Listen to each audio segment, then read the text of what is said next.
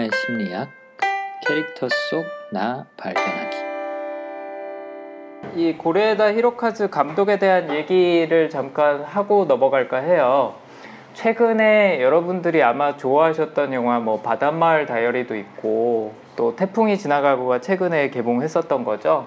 어, 원래 태풍이 지나가고를 여름에 해보고 싶었는데 십일월 달까지는 디비디가 안 나온다 그러더라고요. 그래서 뭐 그거는 조금 연기했다가 나중에 하기로 할 텐데, 그렇게 아버지가 된다도 저희 팟캐스트에서 다뤘었고 또 바닷마을 다이어리도 저희 팟캐스트에서 다뤘던 영화인데, 이 걸어도 걸어도는 이천팔 년에 나왔던 영화예요.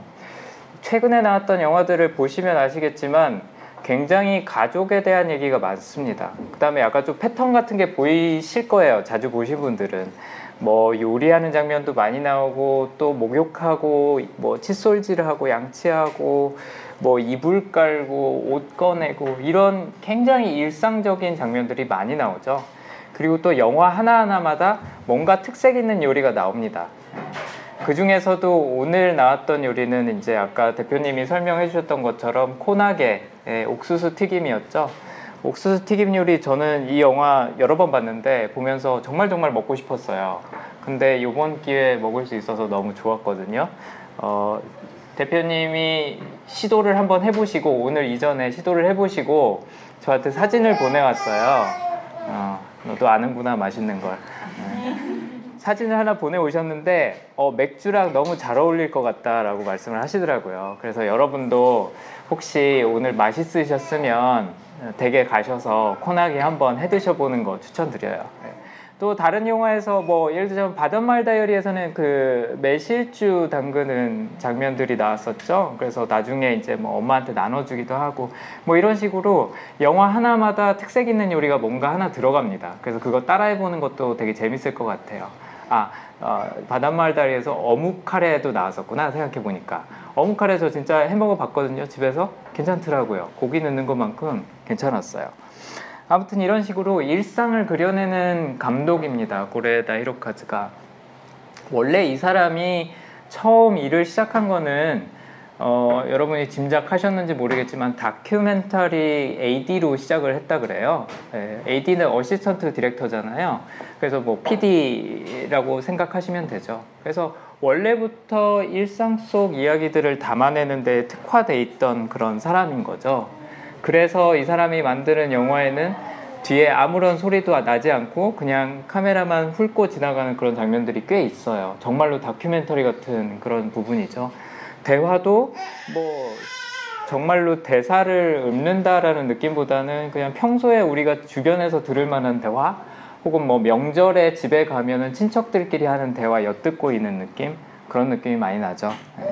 그게 이분이 다큐멘터리 감독 출신이라서 어 뭐 했던 그런 여러 가지 특징 중에 하나라고 볼 수도 있을 것 같고, 또 재밌는 게 그 이전에도 뭐 환상의 빛부터 시작해서 여러 영화를 만들었지만 이 걸어도 걸어도가 가족 영화를 만들어 봐야겠다라고 생각하고 처음 만든 영화라고 해요. 그래서 어머니가 돌아가시고 나서 어머니가 평소에 했던 말이나 행동이나 습관이나 이런 거를 추억하면서 이 시나리오를 쓰고 영화를 만들었다 그래요. 그래서 키키키린이 그 엄마를 연기한 그 할머니잖아요. 키키키린 연기가 고레에다 감독 영화에서는 뭐 거의 비슷한 스타일로 나오는데 이 걸어도 걸어도가 시초가 아닐까 싶어요. 네, 어머니의 모습을 키키키린이 그대로 연기를 했고 여기서 나오는 그런 농담이나 행동이나 말이나 이런 거 다 각본에 들어간 대로 연기를 하기 시작했고, 그 이미지가 어떻게 보면 약간 좀 굳어진 거죠. 항상 엄마로 많이 나오죠, 키키키리는. 네. 그 다음에 또 아베 히로시, 남자 주인공 아베 히로시는 실제로 영화가 배경으로 나왔던 이 지역의 출신이라 그래요. 여기가 일본의 가나가와인데, 가나가와가 어디냐면은 어, 시로는 요코하마시에 속해 있고 동경에서 조금 남쪽으로 내려오면 있습니다. 그래서 굉장히 가까운데 우리나라는 그 경기도랑 같이 자매도시라 그러더라고요. 네. 아무튼 수도권에서 굉장히 가까운 도시입니다. 도시이고 어, 바닷마을 다이어리에서도 보면은 왜 이렇게 언덕에 올라가서 바다 내려다보는 장면 있잖아요. 여기도 비슷한 그런 풍경이 펼쳐지죠. 어, 아무래도 감독이 익숙한 풍경이 아닌가 싶은데, 어쨌든 음, 가나가와라는 동네가 바다가 주변에 많이 보이는 그런 동네였고, 아베 히로시는 진짜로 이 고장 출신이고, 네, 그렇습니다. 참고로 최근에 개봉했던 태풍이 지나가고가 고레에다 히로카즈 감독이 만드는 마지막 어, 가족 영화가 될 거다라고 본인이 선언을 했다 그래요. 이 다음부터는 걸어도 걸어도 이전에 만들던 그런 다양한 주제의 영화들을 만들겠다. 이 사람이 뭐 사극도 만들고 그랬었거든요. 네. 그래서 뭐 다양한 주제로 좀 다시 펼쳐보고 싶다라고 이야기를 했다 그래요.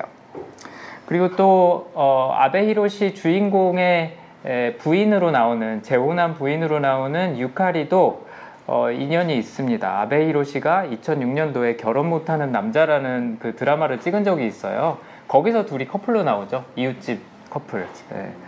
네. 그래서 어, 이 배우, 뭐 고레에다 감독이 약간 좀 그런 경향이 있더라고요. 티비에서 같이 출연했던 배우들이 케미스트리가 이미 존재하니까 본인 영화로 끌어와서 거기서 또 재활용하고 약간 그런 경향이 있는 것 같은데, 어쨌든 결혼 못하는 남자를 이천육 년에 찍고 이 두 커플이 다시 한번 영화에서 작업을 한 게 이번 걸어도 걸어도입니다. 네.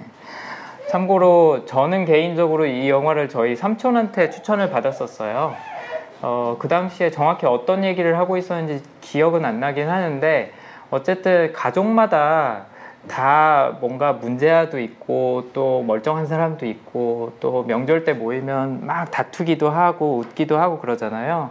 그런 굉장히 리얼한 가족의 모습을 그리는 영화다라고 소개를 해주셨던 기억이 나요. 그래서 저도 나중에 이제 그렇게 아버지가 된다가 저는 개인적으로 제일 좋아하는 고레에다 감독의 영화인데, 그 영화 보고 거꾸로 돌아가서 봤던 영화입니다. 그래서 어, 혹시라도 고레에다 감독의 최근 영화가 좋으셨다면 걸어도 걸어도에서부터 태풍이 지나가고까지 그 사이 영화들을 보시면 아마 비슷한 감성을 느끼실 수 있을 것 같아요.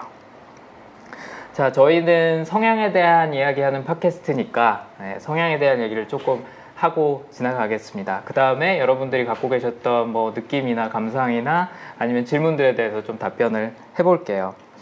세 분의 캐릭터를 저희가 분석을 해볼 텐데, 간단하게 일단은 할아버지, 네, 의사, 의사 선생님이죠. 병원 원장, 이 가나가와에 있는 작은 마을에 있는 병원을 운영하는 할아버지. 그 다음에 주인공이었던 료타, 네, 아베시, 아베 히로시가 연기했던 그 아들의 캐릭터를 한번 분석을 해보고요. 그 다음에 마지막으로는 손자, 네, 의붓 손자라고 해야 될까요? 네, 아츠시, 네, 별명이 웃지 않는 왕자죠. 네, 하도 무표정해서 웃지 않는 왕자인데, 이 세 사람의 캐릭터를 한번 비교를 해보겠습니다. 일단 실제로 혈연관계에 있는 이 아버지와 아들 혹은 할아버지와 아빠, 아, 두 사람의 성향을 비교를 해보자면, 어, 재밌게도 같은 성향이에요. 영화에서도 강조를 하죠. 어, 아빠 닮아갖고 어떻다 어떻다 얘기하는 것 중에 하나가 뭐 남 탓한다 아, 라는 게 있었고, 그 다음에 또 뭐 사소한 거 갖고 꼬투리 잡는다, 잘 삐진다, 뭐 이런 얘기를 했었죠. 어, 제가 관찰했던 성향은 최상화라는 성향이에요. 최상화라는 성향이 재밌는 게 아버지와 아들한테 공존하지만 다른 모습으로 나타나요. 그러니까 제가 성향에 대해서 얘기할 때 항상 언급하는 것 중에 하나가 뭐냐면, 같은 성향을 갖고 있다고 해도 그게 나타나는 모습, 발현되는 모습은 사람마다 상황마다 조금씩 다를 수 있다는 얘기를 하거든요. 근데 아버지가 갖고 있는 똑같은 성향이지만 드러나는 영역이나 아니면 모습이 조금씩 다른 거죠. 그래서 어떻게 다른지 한번 비교를 해보죠. 일단 최상화 성향 하면은 예상할 수 있는 것 중에 하나가 까탈스러움이에요.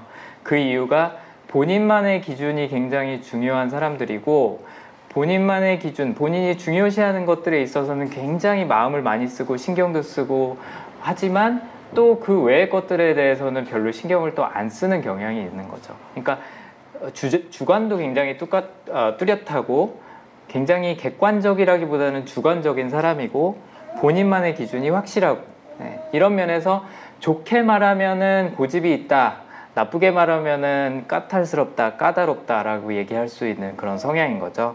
그래서 어, 편의점에 봉지, 편의점 봉지 들고 왔다 갔다, 동네를 왔다 갔다 하는 게 싫어서 뭐 우유 사는 것도 심부름 안 해주고, 그다음에 또 밖에 돌아다닐 때도 보면은 항상 우리나라 표현식으로 하면 의관정제를 하고 있죠. 머리도 말끔하게 돼 있고 수염도 깔끔하게 정리돼 있고 옷에 흐트러짐이 하나도 없어요. 예.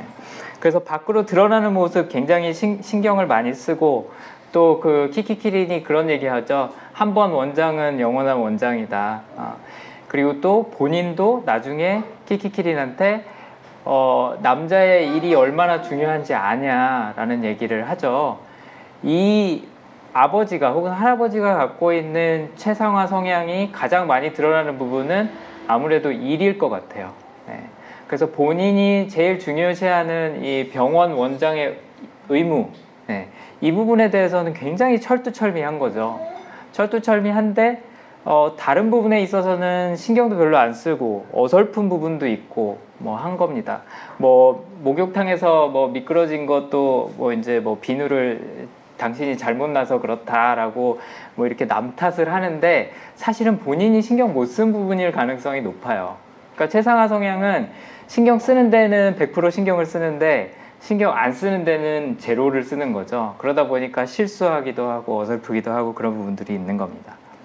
뭐 참새 밥을 챙겨준다는 그런 이야기도 나와요. 영화 보다 보면 참새 밥은 챙겨주는데 뭐 손자들 왔다 그래서 따뜻한 그런 모습을 보이거나 뭐 와서 안아주거나 이런 거 없습니다. 그냥 어 왔구나 정도로 끝나는 거죠.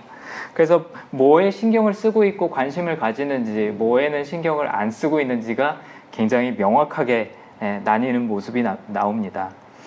어, 옥수수 튀김 그 튀겨지는 소리, 팍팍 튀겨지는 소리가 나니까 그제서야 내려오죠. 예.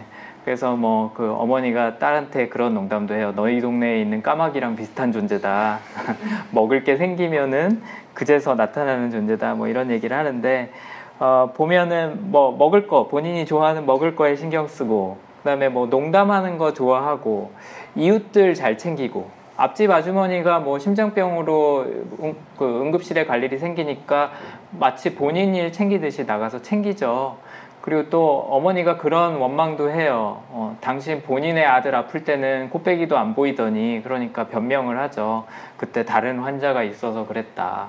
근데 의사로서의 본분에 백 퍼센트 충실하느라고 가족한테는 상당히 소홀한 면, 이런 것들이 최상화 성향이 일에 적용됐을 때의 모습이라고 볼 수가 있는 것 같아요.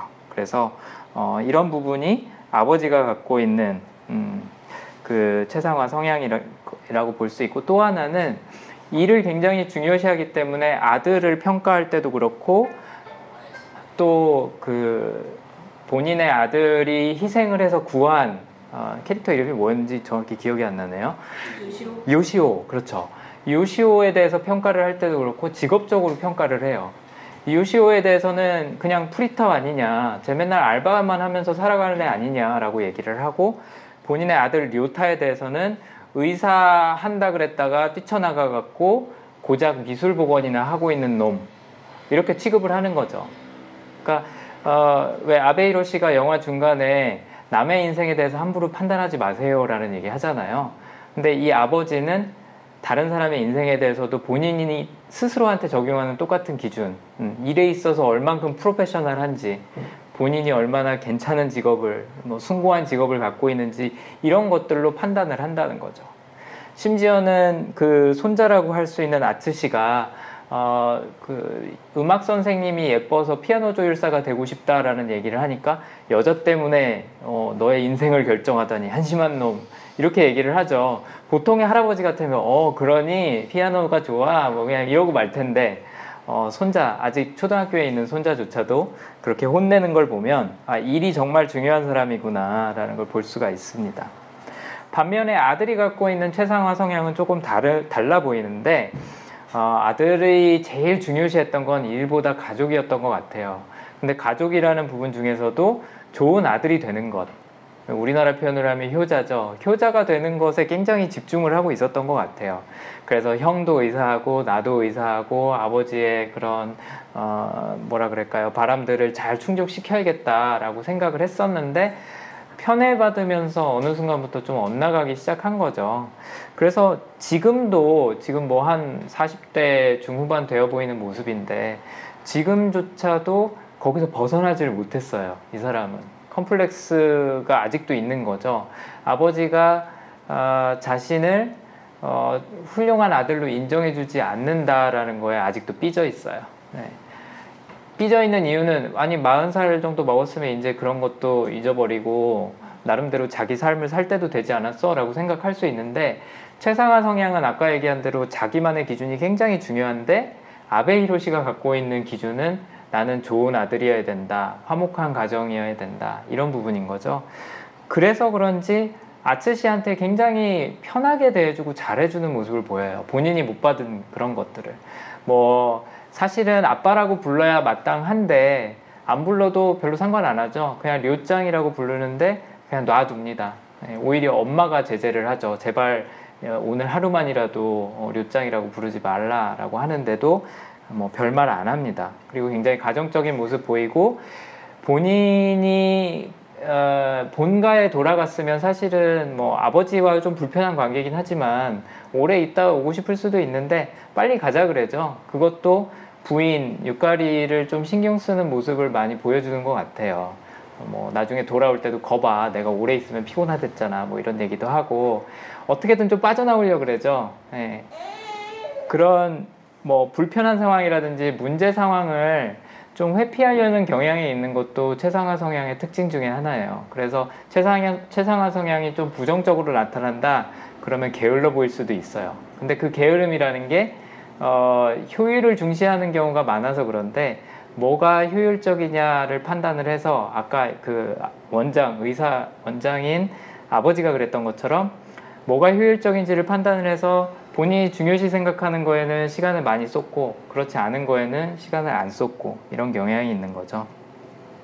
그래서 뭐 육성에 간다고 거짓말하면 안 되냐라고 오히려 부인한테 물어보고, 또 뭐 어, 집에 가서도 어, 돌아 그러니까 일본어로 다다이마 다녀왔습니다라고 하는 게 아니라 어, 안녕하세요라고 인사를 하죠. 남의 집에 들어서는 것처럼. 그런 거리감을 두는 부분도, 첫 번째로는 내가 아버지한테 인정받지 못하고 있다는 것이 굉장히 신경이 쓰이는 거고, 또 두 번째로는 빨리 이 상황을 모면하고 집에 가고 싶다. 아, 또 우리 부인이, 또 우리 아들이 불편한 것도 내가 아, 좀 감수하기 힘들다라는 부분이 적용이 된 것 같아요. 아츠시한테 다정한 모습을 보여주는 부분 중에 하나가, 그 옥수수 튀김 만들 때 옥수수를 요렇게 요렇게 까면은 잘 까진다라고 설명을 하는 부분이죠. 근데 또 반대로 어 굉장히 본인만의 기준을 확고하게 적용하는 부분은, 저녁 식사를 할 때 장어덮밥 위에다가 어 장어가 이제 위에 올라와 있는데 장어덮밥 위에다가 밥을 올려놓으면 그러면 맛이 없어요 라면서 막 뭐라 그러죠. 이런 굉장히 사소한 부분에 있어서 까탈스러운 모습을 보이는 거. 네. 영화 내에서도 대사에 나왔던 것처럼 사소한 거 가지고 따지지 마 라고 아버지가 아들한테 얘기하는데, 사실은 아버지도 사소한 거 가지고 따지는 사람이에요. 둘이 똑같은 사람인 거죠. 근데 똑같은 성향을 갖고 있지만 적용하는 대상이 다른 거예요. 아버지는 일에 적용하고 있고 아들은 가족이라는 관계에 적용을 하고 있는 거고, 그 두 가지 차이가 있을 것 같습니다. 그 다음에 마지막으로 아츠시, 어, 웃지 않는 왕자라는 별명을 갖고 있는 손자는 어, 감독이 아무래도 혈연관계가 아니다라는 걸 명확히 해주고 싶었던 것 같아요. 그래서 거의 반대 요소를 갖고 있는 성향을 설정을 해놓은 것 같더라고요. 위에 아버지와 아들은 굉장히 주관적인 성격을 갖고 있어서 본인만의 기준이 중요하다고 하면, 이 아들은 어, 손자죠. 예. 아츠시는 굉장히 객관적이에요. 이성적이고, 뭐 죽은 토, 토끼를 위해서 뭐, 뭐 말을 해준다, 이거를 납득을 할 수가 없는 아이인 거죠. 눈에 보이지 않는 것, 존재하지 않는 거에 대해서는 인정을 하지 않아요. 성향 중에서는 분석이라는 성향이 그럴 수 있는데, 철저하게 사실 기반으로, 정보 기반으로만 생각하고 판단하는 그런 성향입니다. 이런 사람들은 남들이 보기에는 조금 딱딱하다, 감정이 메말라 있다라고 보일 수도 있어요. 항상 이성적인 판단, 객관적인 판단을 중요시하기 때문에. 네. 그래서 뭐 웃지 않는다라는 것도 거기에 부합하겠죠. 네. 평소에 그렇게 감성적인 사람이 아닌 거예요. 그래서 본인의 아버지, 그러니까 원래 원래 아버지도 오래전에 죽었기 때문에 더 이상 존재하지 않아, 아버지한테 뭔가를 이야기하는 건 바보 같은 일이야 라고 생각을 하는데, 영화 말미에 가서는 아버지한테 독백을 하는 장면이 나오죠. 저 화면이 어, 충분히 밝지가 않아서 그 장면이 눈에 잘 보이진 않았어요. 근데 깜깜하게 불이 꺼진 그 집에서 마당으로 이 아츠시가 마당에 나와서 어, 하늘을 보고 얘기를 하기 시작하는 거예요. 아빠, 나 릴레이 선수가 됐어요. 뭐 나중에 피아노 조율사 할 거고 혹시 그게 안 되면 의사를 하려고요. 뭐 이런 얘기를 하는 게 음, 원래 갖고 있던 분석 성향에서 조금 벗어나서 그래, 눈에 보이지 않는 것도 한번 믿어보자 라고 바뀌기 시작하는 거죠. 그러니까 어떻게 보면은 그 대사를 하는 순간 이 가족에 동화되기 시작했다라고 성향적인 측면에서는 볼 수 있을 것 같아요. 그러니까 엄마가 얘기해 준 거긴 하지만 어쨌든 주관을 믿는 거, 본인만의 기준을 갖는 거, 그런 것들을 표현을 하는 거, 이런 것이 이 집안의 특징인 거죠. 네, 아베 히로시의 집안의 특징인 거죠. 듣지 못하는 준페이에게 더웠지 하면서 이렇게 묘에다가 물 뿌려주는 장면에서도 처음에는 굉장히 웃기다고 생각을 해요. 그리고 또 뭐 그 아, 그 캐릭터 이름이 또 생각이 안 나네. 네, 그 대신 대신 죽은 사람 이오시오. 네, 왜 그 이름이 생각이 안 나는지 모르겠어요. 이오시오의 양말이 한쪽만 검게 이렇게 어, 때가 묻어있는 걸 보고선 웃죠. 토끼 죽은 거에다 대고 뭐라고 얘기하는 거에 웃는 거랑 똑같은 개념인 거예요. 지금 이 사람은 굉장히 감정적으로 반응하고 있고 자기 때문에 누군가 죽었다는 거에 대해서 죄책감을 갖고 그렇게 당황스러워하고 있는 모습인데도 불구하고 그것 때문에 뭐 미안해한다거나 하는 게 아니라 양말 보고 웃어요. 그러니까 눈에 보이는 것만 관찰을 하는 거죠. 원래는 그렇던 아이인데 나중에는 본인이 보이지 않는 것도 한번 믿어보자 라고 바뀌는 게 그때부터 조금 달라지는 것 같고, 또 피아노 조율사라는 직업도 그런 측면에서는 재밌는 것 같아요. 이게 뭐 예술 그러면은 우리가 굉장히 감성적일 거라고 생각을 하지만 피라, 피아노 조율사는 사실은 엔지니어잖아요. 그러니까 정확히 눈에 보이는 거, 측정할 수 있는 것만 갖고 일을 하는 사람인 거죠. 어, 뭐 의사는 그렇지 않냐라고 생각을 할 수 있지만 또 반면에 의사는 판단을 해야 되는 경우가 많죠, 보통. 그래서 그런 주관적인 부분도 충분히 적용될 수 있는 반면에 피아노 조율은 딱 기계가 얘기하는 만큼 음, 내가 측정해서 거기에 맞게 조율하는 게 업무니까, 만약에 이 아이의 아버지도 분석이라는 성향을 갖고 있었다면 굉장히 잘 어울릴 만한 그런 직업 중에 하나를 갖고 있었던 거죠. 그래서 어, 피아노 조율사가 되고 싶기도 하고 의사가 되고 싶기도 하다라는 거는 아츠시가 이 집에 와서 일박 이일 있는 동안이지만, 짧은 기간이지만 양가의 분위기를 조금씩 조금씩 흡수하기 시작한다라는 그런 표현이 될 것 같아요. 그래서 뭐 이런 식으로 저희가 성향을 분석을 할 수가 있을, 있을 것 같습니다. 크게는 어, 이쪽 아베 히로시 집안과 아츠시의 집안, 음, 하나는 굉장히 주관적인 그런 사람들이고 또 아츠시의 집안은 굉장히 객관적인 그런 사람들인데 어느새 같이 조금씩 조금씩 녹아들어가는 그런 과정을 보여준 영화가 아니었나. 네, 성향상으로는 그렇게 분석을 할 수가 있을 것 같습니다. 자, 이제 제가 궁금한 건 여러분들은 영화를 보면서 어떤 생각을 하셨는지, 혹은 어떤 궁금증을 가지셨는지, 뭐 아니면 어떤 관찰을 하셨거나 네, 의문이 생기셨는지 한번 이야기를 들어보겠습니다. 네. 어, 사실 이 영화 타이밍이 되게 적절하다고 생각했던 게 아직 음. 추석이 끝난 지 한 달이 지나지 않았고, 그렇죠. 전 집에 가서 가장 많이 들은 단어가 언제까지였어요. 언제까지. 언제까지. 어, 어떤 이야기인지 대충 아시겠죠. 언제까지. 그래서 근데 뭐 다른 때 같았으면 그냥 또 어른들이 그런 이야기 하겠구나 하고 그냥 넘겼을 텐데, 이번에 집에 내려갔을 때는 부모님이 어, 되게 너무 뭔가 나약해진 것 같다는 생각이 들어서 저도 이제 제 스스로 나는 언제까지 이런 것들을 할까라는 생각을 많이 하고 있었거든요. 그래서 네. 그 보통은 저도 추석과 설 두 번 딱 내려갔다 오는데 네. 어, 그 뒤로는 또 제 일상을 그냥 사는데, 요즘은 또 생각이 좀 많이 있던 차에 네. 또 이 영화를 보니까 음. 훨씬 많이 공감하면서 봤던 것 같아요. 네, 이 영화를 사실은 아베 히로시가 연기했던 료타의 관점에서 볼 수도 있고, 아니면 손자였던 아츠시의 관점에서 볼 수도 있는데, 뭐가 됐든 간에 어쨌든 부모라는 존재에 대해서 생각을 하게 만드는 영화죠. 영화 이제 엔딩에서 보면은 어, 약속했던 대로 차도 못 태워드렸고, 또 제안했던 것처럼 뭐 야구를 같이 보러 가지도 못했고, 뭐 이제 이런 것들이 항상 한 발짝 늦는다, 반템포 늦는다라는 그 영화에서의 대사처럼, 예, 우리가 예상하지 못하는 그런 때에 어느샌가 다가와 있는 음, 그런 일들인데, 뭐 그런 거 생각하면은 여러 가지 생각이 드시겠죠. 예, 맞습니다.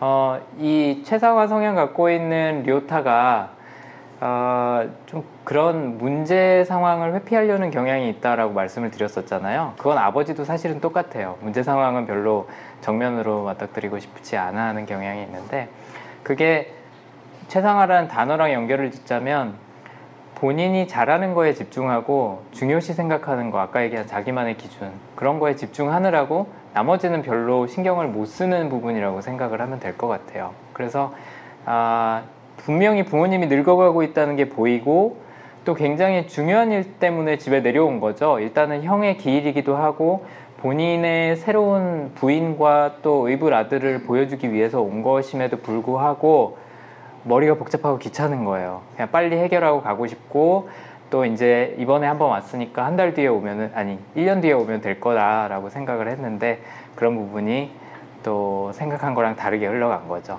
네, 삼 년 뒤에 예, 돌아가셨다 그러니까 많이 봤어야 뭐 두세 번 봤을 거잖아요. 그런 부분이 아마 좀 울림이 있었던 것 같네요. 네, 맞습니다. 다른 분들은 어떠세요? 일단은 그러니까 이 영화를 보면서 처음에는 이제 그냥 아, 전형적인 가족 영화다라고 했는데, 보면서 느꼈던 거는 굉장히 좀 이렇게 아픈 영화다라는 게 좀 느껴졌던 게 뭐냐면은, 음. 각자 주인공 나오는 사람 사람마다 상처들이 있는데, 그 그렇죠. 상처들을 가족들이 모여있는 가장 오픈되어 있는 상황인 식탁에서조차 나누질 않아요. 음. 어머니는 아들의 죽음에서부터 시작된 그 상처를 아직까지도 갖고 있고, 음. 아들은 그 최상화 심리적인 그 최상화적인 그런 부분 때문에 인정받지 못해서 비교 좀 그만하라고 계속 울부짖고 있는데 부모들은 듣지 않고 있고, 그렇죠. 아버지는 공기예요, 집에서는. 음. 왜냐하면 자기는 자기만의 바운더리가 있어가지고 그 안에서 나오질 않아요. 그렇죠. 결국은 아버지의 가장 진심을 보인 장면은 우리가 봤었던 옆집 할머니가 어 병이 걸리는데 심장에 뭐 아주머니가 어떤 약을 먹는지도 알아요. 강화 심장 강화제인가 그걸 먹는 그쵸. 것도 아는데 아들이 뭘 좋아하는지도 몰라요. 의사로서의 그런, 역할에만 예. 굉장히 그쵸. 충실한 거죠. 그런 거죠. 그래서 유일하게 이제 그 아들은, 그러니까 꼬마죠. 꼬마는 그런 것들 보면서 자기가 어떻게 살아야 되는지를 느끼는데, 그것마저도 아들은 또 아들대로 그 아버지 요짱한테 표현하지 않고 하늘에 계신 아버지한테 얘기하고 있는데, 그나마 이제 희망을 비춰주고 있는데, 이런 것들을 보면서 어, 좀 많이 우리들의 지금 현재 모습과 닮아 있어서 이것들을 감독이 얘기하고 싶지 않았나라는 생각이 좀 많이 들었어요. 그런 부분들이 좀 있었고, 그리고 마지막에 이제 어쨌든 이 감독이 말하고 싶었던 거는 나름 이제 희망을 주고 싶었던 메시지가 있었던 것 같아요. 마지막에 우리에게 하고 싶었던 말, 한 발짝 늦는다던가 아니면은 나중에 후회하는 자기 그 가족들 묘장의 모습을 보여주면서 이제 하지 않았으면 좋겠다라는 그런 느낌의 마지막 스탬으로까지, 음. 그런 거 보면서 사실 기차가 마지막에 쓱 지나가고 차 소리가 나는 걸 보면서 아, 결국은 후회를 하고 있구나, 음. 하지 못했던 것에 대한 아쉬움들이 있구나라는 그런 여운들이 좀 있었거든요. 그런 부분들을 느꼈던 영화였던 것 같아요. 이 고레에다 감독이 개인적으로 아버지하고, 아버지가 돌아가시기 전까지 어, 관계가 회복이 안 됐었다 그래요. 별로 좋지 않은 그런 관계였는데, 예, 돌아가실 때까지 회복이 안 됐었고, 또 어머니하고도 꽤 각별한 사이였는데 돌아가, 돌아가시고 나서 그 그리움이나 후회가 많이 남았었다 그러더라고요. 그런 부분이 처음 반영된 영화가 이 걸어도 걸어도였고, 그 이후에 나왔던 영화들도 뭐 예를 들어서 최근에 봤던 그 바닷마을 다이어리 같은 경우에도 보면 막장 드라마예요. 줄거리로 봤을 때는 방금 말씀하신 것처럼 캐릭터 하나하나마다 상처도 있지만 문제도 아주 가지각색이죠. 그럼에도 불구하고 가족이라는 유대가 뭘 의미하는지, 어, 또 인생에 있어서 그게 얼마나 큰 힘이 되는지, 이런 거에 대한 희망을 보여주는 게 고레에다 감독의 최근 영화의 특징 중에 하나였던 것 같아요. 말씀하신 대로. 네. 네, 저는 고레에다, 아, 고레에다 히로카즈 감독님 되게 좋아해서 어, 사실 영화를 여러 번 보는 타입이 아닌데 이, 에, 되게 여러 번 봤던 것 같아요. 그리고 그 감독님이 하시고 싶은 마, 가족 삼부작이라고 하잖아요. 그 하시고 싶은 말들이 어, 가족을 잃은 슬픔에 대한 그 남겨진 사람들에 대한 그 변주를 여러 차원에서 보여준다고 생각을 했거든요. 그래서 이번 어, 걸어도 걸어도에서는 어, 그 자신의 가족들을 많이 투영을 많이 해서 저도 어, 그 남겨진 사람들의 그 상실감에 대해서 이렇게 너무 가슴이 와닿아서 너무 가슴이 아프고 너무 어 그리고 그 가족들 한 사람 한 사람이 너무 이렇게 그 상처들이 느껴져서 되게 가슴이 아프면서도 되게 힐링이 되는 영화였어요.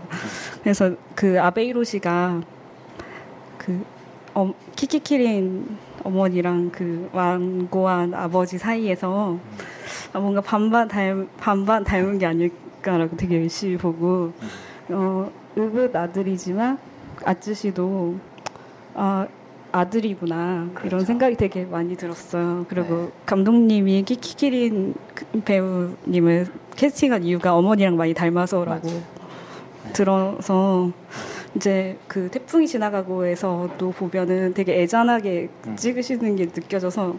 이게 마지막에 찍은 작품하고 지금 처음 작품을 비교해 보니까 아 되게 그 따스함이 느껴졌던 영 그래서 되게 좋았던 것 같아요. 음, 그렇죠. 어, 너무 완벽한 가족의 모습을 보여주려고 노력하지도 않고 그냥 있는 그대로 보여주죠. 그 중심에는 키키키린의 리얼한 캐릭터가 항상 있는 것 같습니다.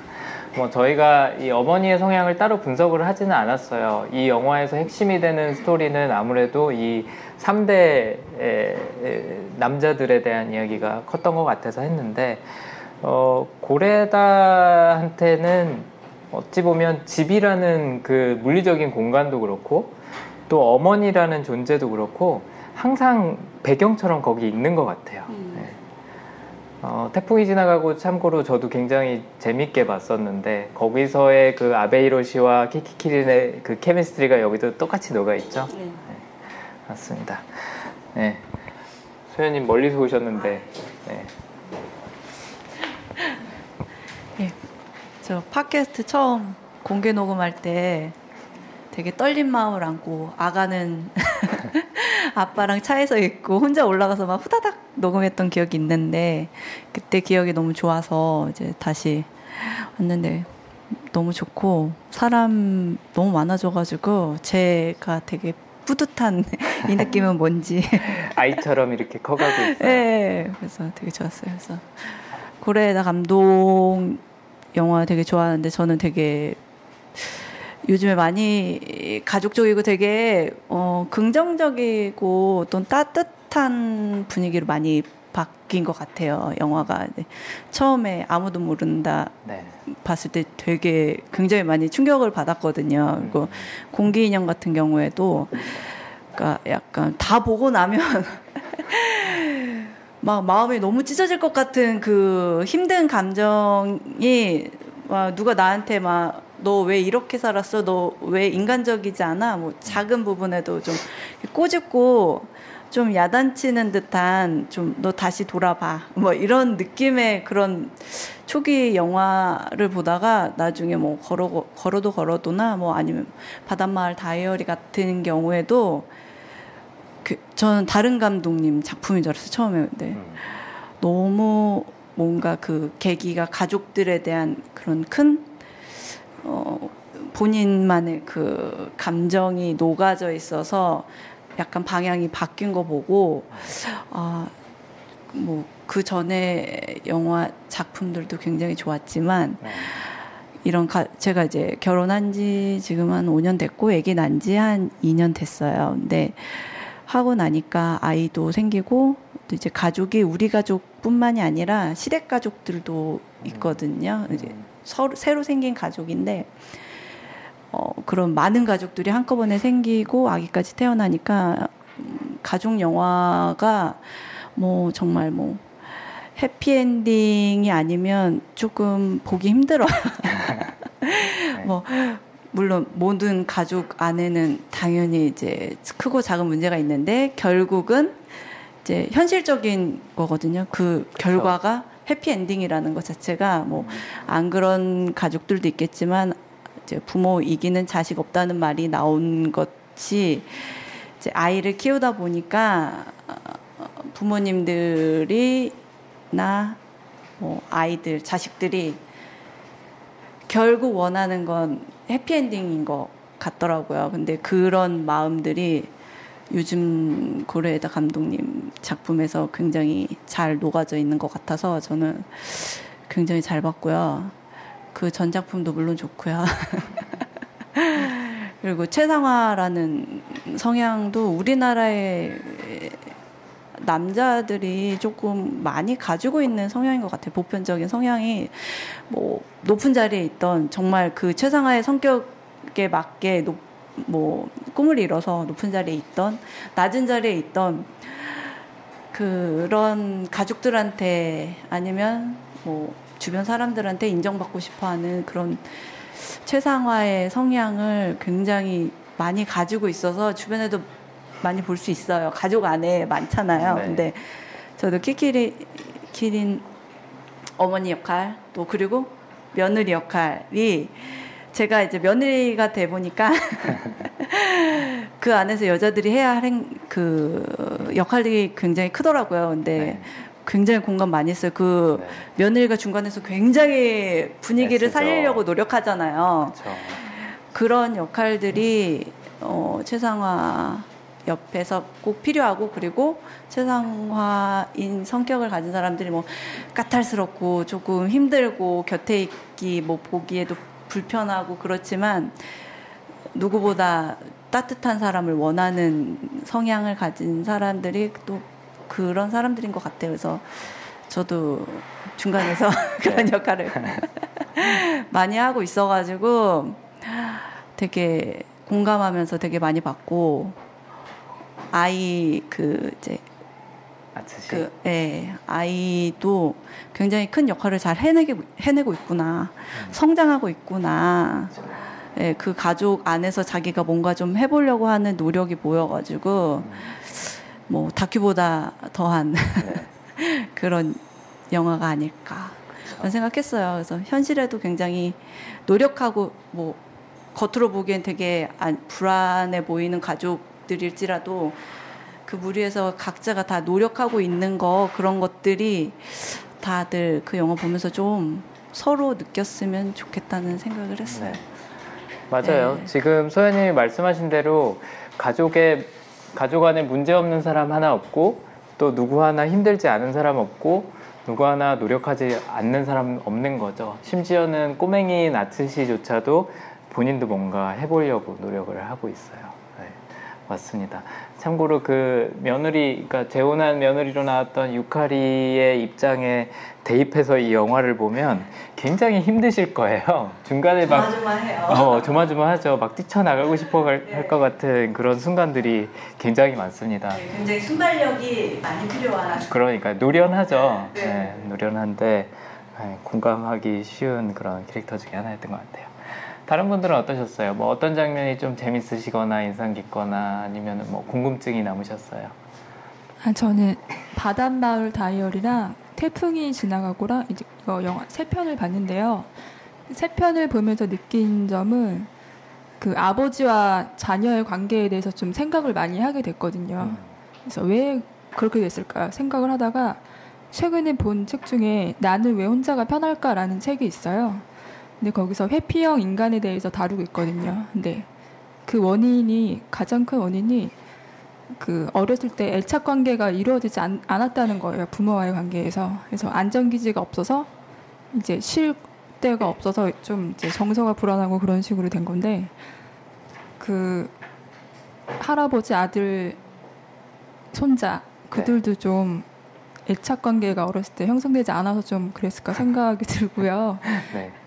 그리고 거기서 그 책에서 인상 깊었던 게 그 젖먹이 아이한테 엄마는 그 남이 아니라 자기와 동일시 생각을 하고 그리고 아버지는 가장 처음으로 최초로 만나게 되는 타인이라는 거예요. 그래서 아버지와 그런 애착관계가 이루어지지 않으면은 타인도 그렇게 쉽게 다가갈 수 없는 그런 존재가 되고 이해하기 어렵고 약간 음. 그런 걸 보면서 그 아버지와의 관계의 중요성에 대해서 좀 생각하게 되는 영화인 것 같아요. 혹시 아, 네.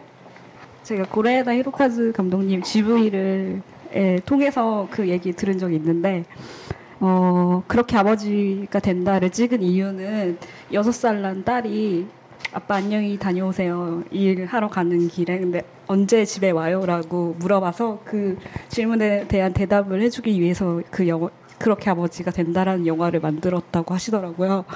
어, 그래서 감독이 따, 딸이 태어나고 나서 어, 엄마랑 딸은 엄마가 딸을 그 배가 아파서 낳았으니까 엄마라고 인식을 하는데 아빠는 자기가 아빠라고 해야 아빠라는 걸 인식을 하, 하게 되잖아요, 아기가. 그래서 그 아빠라는 어떻게 해야 나는 이 딸에게 좋은 아빠가 될까? 그게 너무 궁금해서 그 이 영화 두 편을 찍으신 거고, 어, 그렇게 아버지가 된다는 자기가 시나리오를 쓴 거고, 바닷마을 다이어리는 원작 만화가 있어요. 음. 그래서 아마 그런 시선에서는 좀 다른 분위기를 느끼셨을 것 같아요. 그래서 그리고 아버지와 관계가 감독님이 되게 안 좋아서 그 자기 딸에게는 좋은 아빠가 되고 싶은 게 항상 그게 꿈이신 분이라 영화에서도 항상 그렇게 표현을 하시는 것 같아요. 일로서 표현하시는 거예요? 네, 그 왜냐면 아버지 닮았으니까. 어, 영화 내에서 그 료타가 하는 행동이 지금 말씀하신 거랑 비슷하죠. 네, 아버지한테 내가 못 받은 것들을 내 자식들한테는 주고 싶다. 그 애착관계라는 게 참 재밌는 게 뭐냐면 특히나 최상화에 있어서 어, 엄격한 부모님 밑에서 자란 경우에 최상화가 생기기가 참 쉬워요. 그 이유가 엄격하다는 거 자체가 그 본인만의 기준으로 뭔가 판단하고 어, 또 뭐 기대를 하고 하는 부분이 최상화 자체이기도 하고 또 그런 분위기 안에서 자라면 내가 완벽하지 못하면 사랑받지 못할 거야. 부모님의 기준에 부합하지 못하면 나는 인정받지 못하고 사랑받지 못하고 밖에 나가서도 그러지 못할 거야 라는 그런 두려움 같은 것들이 생기기 시작하거든요. 그래서 사실 실직했다고 얘기하려면 할 수도 있는 상황이에요. 사실 가족끼리는 그런 얘기 할 수 있는 거기도 한데 영화 내에서 료타가 그 얘기를 하지 않는 이유는 명확하게 아는 거죠. 아버지는 제대로 일하고 있지 않으면은 나를 인간 취급하지 않을 거야. 그런 부분 때문에 본인도 뭔가 강박을 갖게 되고 그 강박이 채사가라는 성향으로 나타날 때가 종종 있는 것 같아요. 그래서 두 분이 말씀해 주신 것처럼 엄격한 부모님들 밑에서 자란 많은 한국 사람들이 예, 그런 비슷한 모습을 보이는 경우가 있는 것 같습니다. 예. 저는 그 어머니 이게 좀 더 이렇게 포커스를 두고 봤거든요. 아. 이렇게 보려고 본 건 아닌데 네. 가장 그 연기를 열심히 하신 분이라고 생각이 들어요. 음. 거의 처음엔 요리하시고 나중엔 바느질 하시고 예, 뜨개질이죠. 예, 뜨개질 하시고 그리고 또 뭐 표정 연기도 하시고 그렇죠. 많은 연기들 하시는데 저희가 흔히 이제 어머니 생각하면 항상 거기서 그냥 조용하게 본인의 역할만 묵묵히 하실 것 같은데 음. 처음에는 굉장히 뭐랄까 되게 좀 푸근한 이미지, 되게 좀 이렇게 부드러운 이미지였지만 점점 자신의 증오를 표현하는 어떤 네. 그런 모습이라든지 혹은 이렇게 목욕하면서 그 사위한테 타일 고쳐준다고 하고 그냥 가버리는 네. 그런 부분들을 이렇게 하나하나 툭툭 내뱉는다든지 음. 혹은 그 뭐 아이는 어떻게 할 거냐 이제 이런 부분들 이야기하면서 본인의 생각들을 그러니까 가족들을 향해서 하나하나씩 다 얘기를 하시는 거예요. 그때 그 어머니의 존재감이라는 게 딱 드러난다고 저는 봤거든요. 네. 그러니까 각자마다 표현은 안 하지만 자기만의 생각이 다 있는 거죠. 그렇죠. 다만 그걸 다 이제 숨기고 있는 건데 음.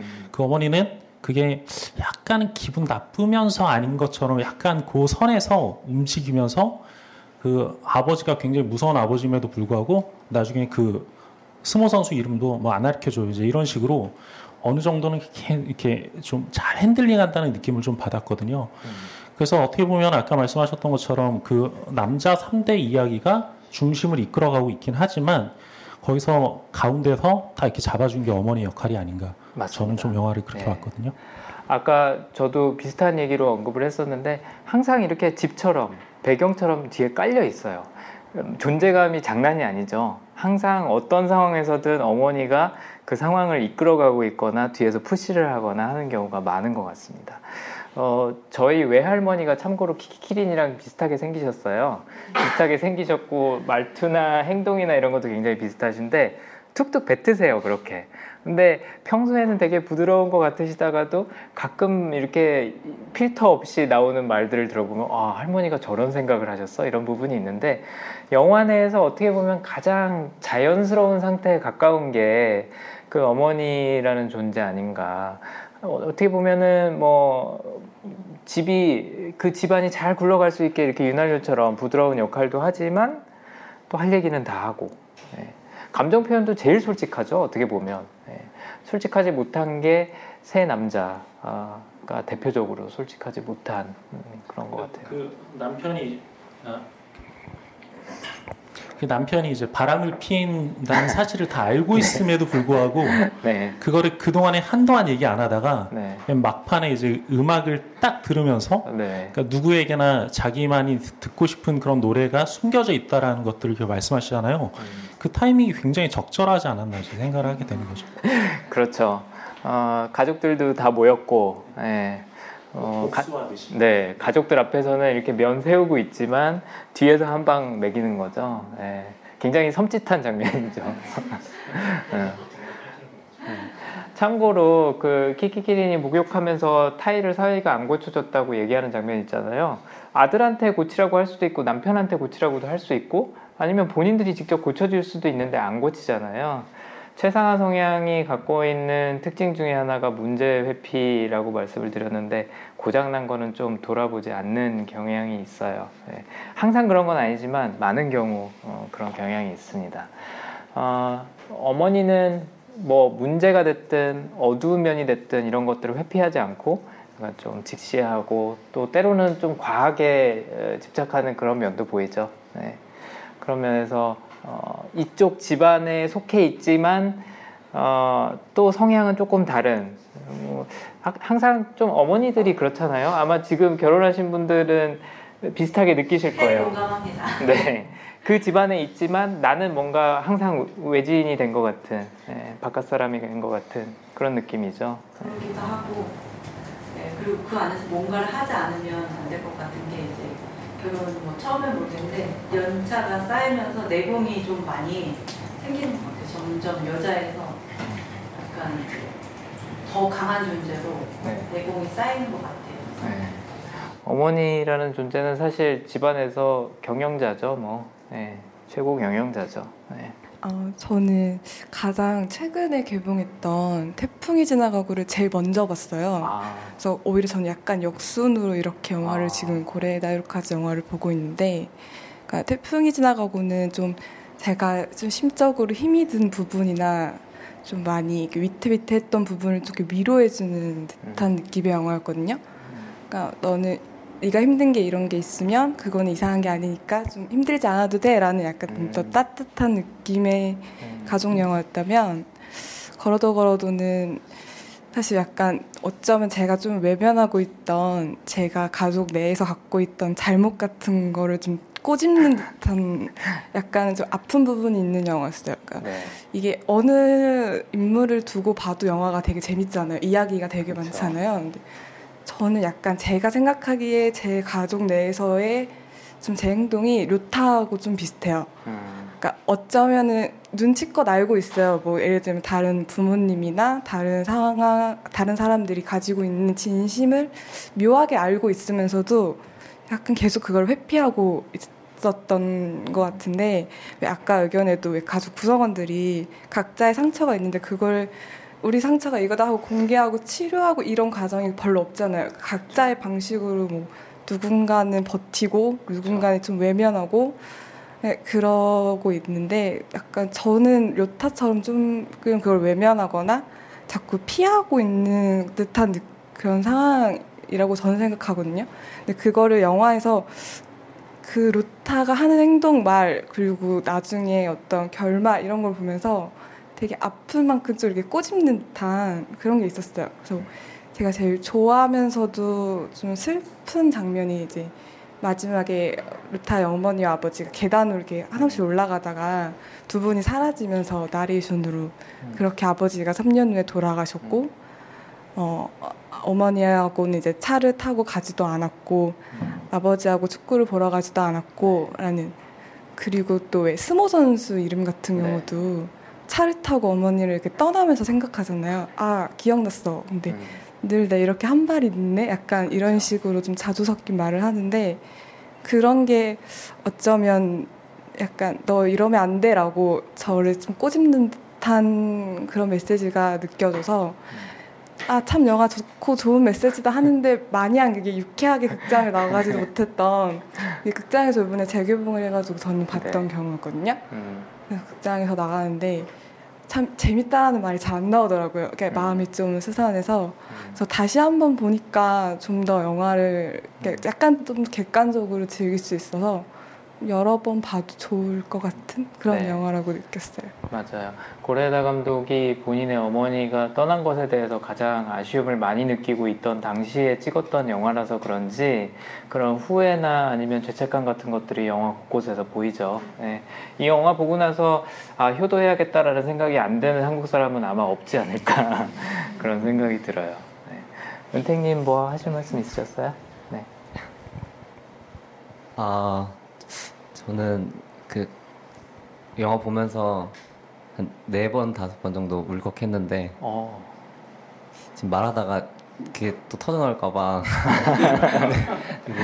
얘기 안 하려고 하다가 했는데 마이클 주신이 네. 차분히 얘기해 보겠습니다. 저 가족이라는 주제가 어, 개인적으로 저한테는 좀 따뜻한 이미지는 아닌 것 같아요. 제가 오남매 중에 넷째인데 그 아츠시라든지 그 며느리라든지 이런 사실은 혈연 관계가 아닌 새 가족들이잖아요. 네. 어찌됐든 가족이지만 네, 어, 이런 사람들한테 제가 자꾸 대입이 되더라고요. 음. 그래서 어, 뭐 약간 좀 벽 같은 게 좀 느껴지기도 하고 근데 좀 그런 게 떠오르면서 많이 좀 힘들었고 음. 네, 좀 지금도 막 이렇게 계속 얘기하면서도 네. 다른 사람 얘기 들으면서도 그런 기억들이 떠올라서 네. 마냥 또 유쾌하지만은 않았던 네. 그런 영화로 기억이 남을 것 같네요. 네, 알겠습니다. 음, 사실 우리나라 사회가 그렇게 다양성이 많은 사회는 아니에요. 선진국을 판단하는 기준이 여러 가지가 있겠지만 그 중에 하나는 얼마만큼의 톨레랑스를 갖고 있느냐, 다양한 배경과 생각을 갖고 있는 사람들을 수용을 할 수 있느냐일 텐데 우리나라는 아직까지도 뭐 편부모 가정에서 자란 아이들이라든지 뭐 아니면 뭐 재혼 가족이라든지 이런 거에 대해서 약간의 색안경을 끼고 보는 그런 경향이 있죠.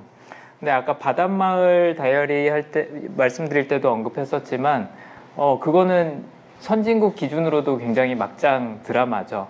그럼에도 불구하고 우리가 캐릭터 한 명 한 명에 또 양쪽의 스토리에 다 공감할 수 있게 만들어주는 게 고레에다 히로카즈 감독의 약간 그런 마법 같은 어, 요소인 것 같아요. 이 영화를 보면서도 아, 누가 잘못했다, 문제다 라고 생각하기보다는 한 사람 한 사람의 이야기에 집중을 하게 되고 공감을 하게 되죠.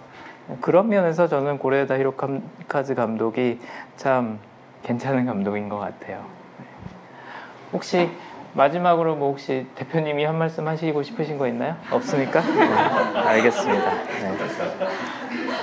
어, 아무튼 뭐 고레에다 히로카즈 감독이라는 사람이 어떤 사람일까, 왜 이런 영화들을 만들기 시작했을까라는 것에 대한 힌트를 주는 그런 작품이라고 볼 수가 있고 최근에 영화들이 좋았다면 네, 마땅히 한번 봐볼 만한 그런 영화입니다.